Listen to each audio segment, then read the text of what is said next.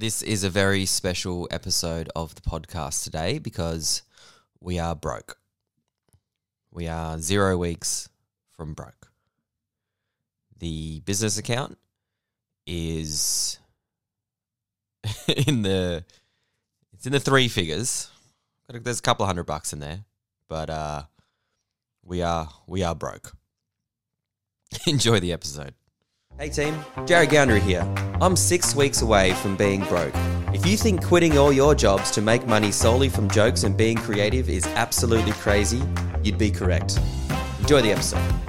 Ladies and gentlemen, welcome back to Six Weeks uh, from Broke with me, your host, comedian, entrepreneur, kinda, solo dude, uh, small businessman, Jared Goundry. Hope we're all doing super well um, coming to you on the 16th of October, 2023. Feels like a, just an absolute tumultuous period in history right now. Hey, like I've been around all over the place this week doing some stuff. I'll get into the business side, but uh, since the last episode of the podcast, we obviously had a had a referendum landslide. Vic- no, I doesn't really call it a victory. I didn't feel like it was a shame, to be honest, about the uh, the result that happened. Um, totally butchered by the rollout and divided everybody up. And I feel like the state of the country is worse than what it was before. Whether you believe which way the vote should have gone, the place feels shitter, just quietly. A war in Israel and Palestine kicked off since the last episode. People did the, the tactical raid on those hover gliders. Gliders, that's hilarious, by the way. Um, just massacred people. Israel's about to fucking wallop them. Uh, Ukraine, Russia's still kicking off, and uh, and I went broke. So this is one of the uh, the difficult things in life sometimes when I try and think about my business, and sometimes it gets me down, and then I see this stuff in the world, and I just go, "Holy shit!" Maybe my joke telling is uh, is kind of trivial, kind of silly, kind of dumb, but uh, made the difficult decision since the uh, last podcast to uh, cancel my special, and I got a new motor for my car. So got that all priced up and everything, and yeah, it's uh, it's cleared out all of the money that I've made from the tour, which is pretty shit. But you know what? It needed to happen because if I hadn't have done it, I was tossing up with the decision to go on tour to Cairns and just hopefully uh, cross my fingers till it'd come back. But I went away and went did some soul searching, and I was like, that's a really bad idea in the uh, in the hope game to yeah just cross your fingers and hope things happen. Um, look i had the ability to take one risk out of the entire equ- equation. I decided to take it and yeah it sent me down to uh, zero weeks from broke and it was uh, it was a tough tough time. Didn't feel good felt like a bit of a failure, to be honest. Um, you know, starting this entire podcast was I wanted to design just to get it out there so people could listen to the journey of creating a small business in the artistic world. And I never want to hide anything. I never want to sugarcoat anything. I just want to tell you how I'm feeling. And, you know, when I made that decision and I looked at the books and I went, holy shit, uh, we're we're in a tough spot here. Feels feels bad. Feels like a big old punch in the dick. If you are a female listener, I don't know what the equivalent to that is. Just imagine watching a man getting punched in the dick. Didn't feel good. Feels yeah, like a f- failing sucks. And that's what I felt like for a little bit. But I went and did some soul searching and I had a little bit of a think about it. And then, you know, I came back and uh, I, I feel a little bit proud, actually, too, from going broke in a way. Uh, you know, I decided to become a full time comedian. And from off the back of that, I have funded my own Australian tour. People have come out all over Australia to watch me do my thing which is incredible. Um, from the profits I made from the people coming out and watching me do my things allowed me to make enough money to the point where, you know, from things that weren't in my control to go wrong, that I did have the money to go back broke again. You know, like I was broke at the start. And, you know, like through my hard work and effort, I made enough cash to just go back to where I started. That's that's pretty incredible. Yeah. It's uh yeah, I'm I'm kind of blown away about how well it's been going. And I was in Townsville. I flew up to Townsville for a function. When it all kind of went down, I was lying in my hotel room. I'm like, I'm in a hotel room in the tropics, being broke. like that's a pretty cool life I'm living from just telling jokes on a stage. It's uh it's pretty cool. I went up there for a charity function. I handed over $2,000 of which I'd made for this doing my tour. I had made some money on the side for a veteran not for profit. Uh, 10% of profits I handed over and I've been selling these books as well that they've been uh, they've been making. It's kind of like merchandise and a cut of my revenue. And um, I handed over two thousand dollars to change some people's lives. That's pretty fucking cool.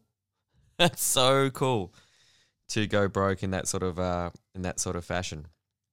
And you know, this is the kind of period in everyone's journey where you know, 10 years down the line, if you get through this period of time, it's really romantic. You tell people and you go on podcasts or you write a book or you just tell people who are in your situation, you know, like I got in a van and I fucking drove everywhere and I got out and I did my thing. And then that was the big leap I had to take to keep this process going. And it feels romantic after the fact. And I'm just living in the shitstorm now.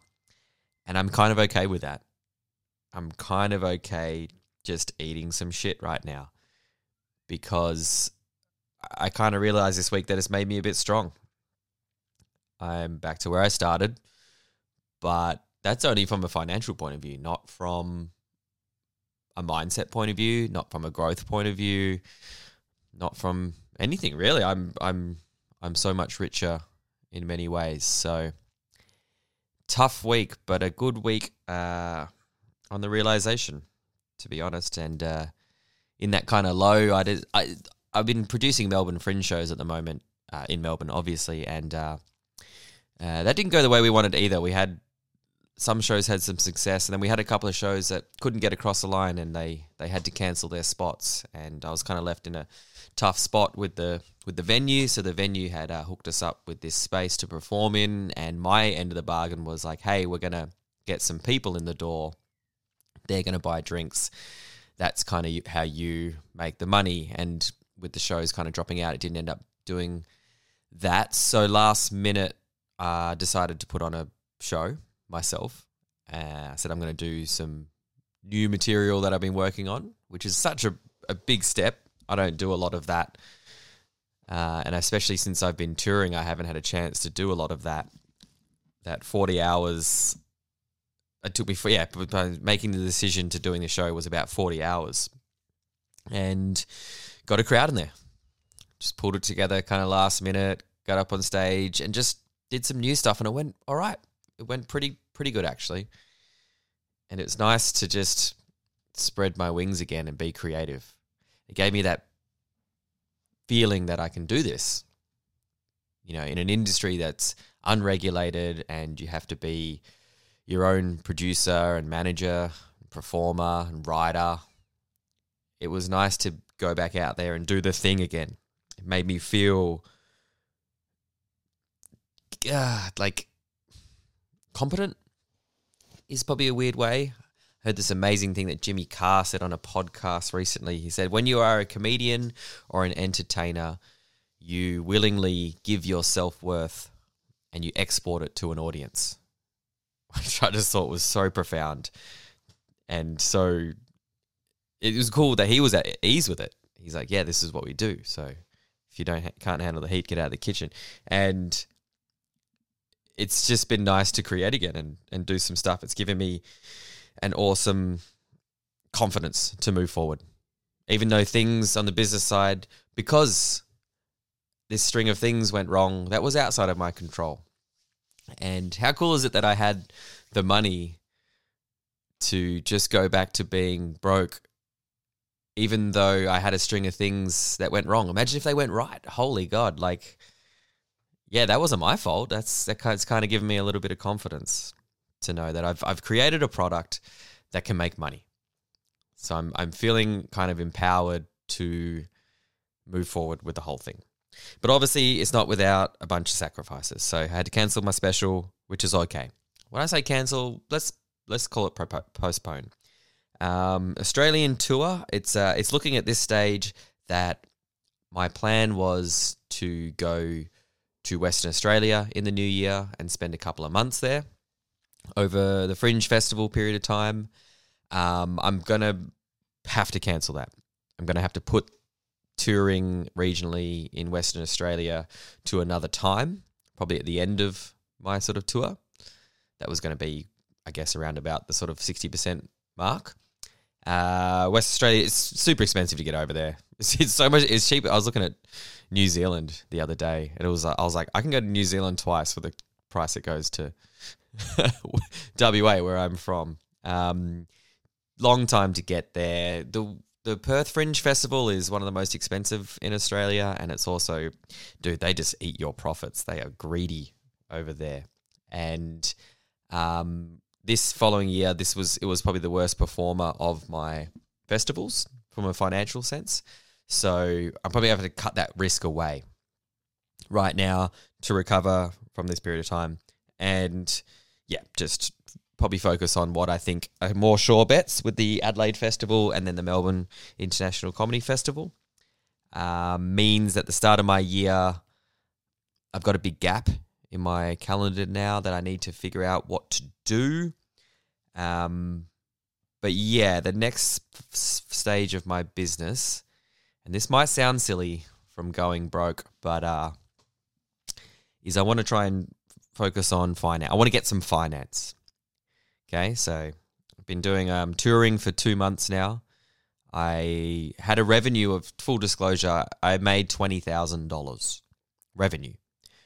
Of that, seven thousand, eight thousand dollars was profit. Now that's pretty good. That's ten grand a month coming in. Obviously, there was a lot of overheads.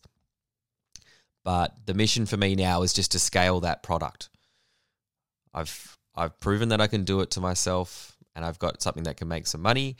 If I can just scale it right up and convert the sort of, you know, the 50 seaters into 100 seaters, the 30 seaters into 60s, the ones that I've done 75 people, put that to 150, your overheads don't change. Okay. So I'm really, I've got, I can, I'm at I'm at a point where I can probably achieve that in the next 18 months, two years.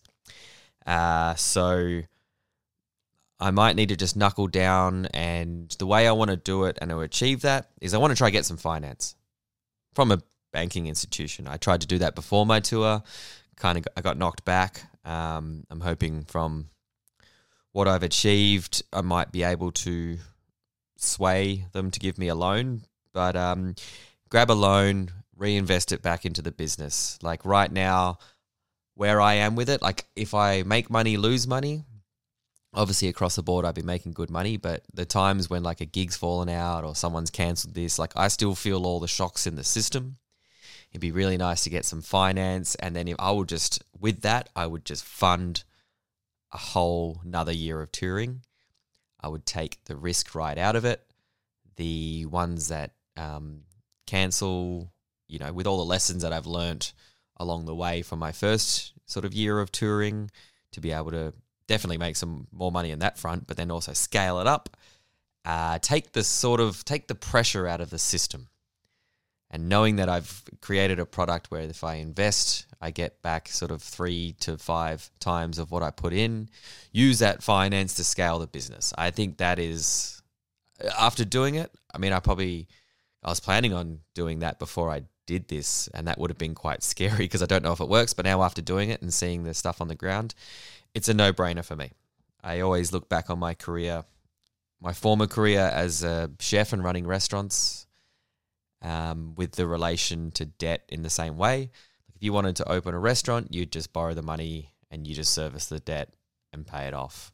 Really looking forward to being able to do that in my business. Um, and yeah, just keep moving forward because it's a weird episode, this one actually. It's like, hi, I'm broke, but I feel really good. This is going to make a good chapter in a book one day or on a podcast or whatever when I'm telling people what it took to uh to maybe maybe make it. Who knows? Thanks. Do you enjoy art, artists, or comedy in general? Consider supporting this show at www.patreon forward slash Jared Gandry. Or just Google Jared Gandry Patreon, it'll come up, right? For just two bucks, you can get bonus episodes and content, and together we can work towards helping me get seven weeks from broke. Send us a message on my Instagram at, at Jared Gandry. See you there.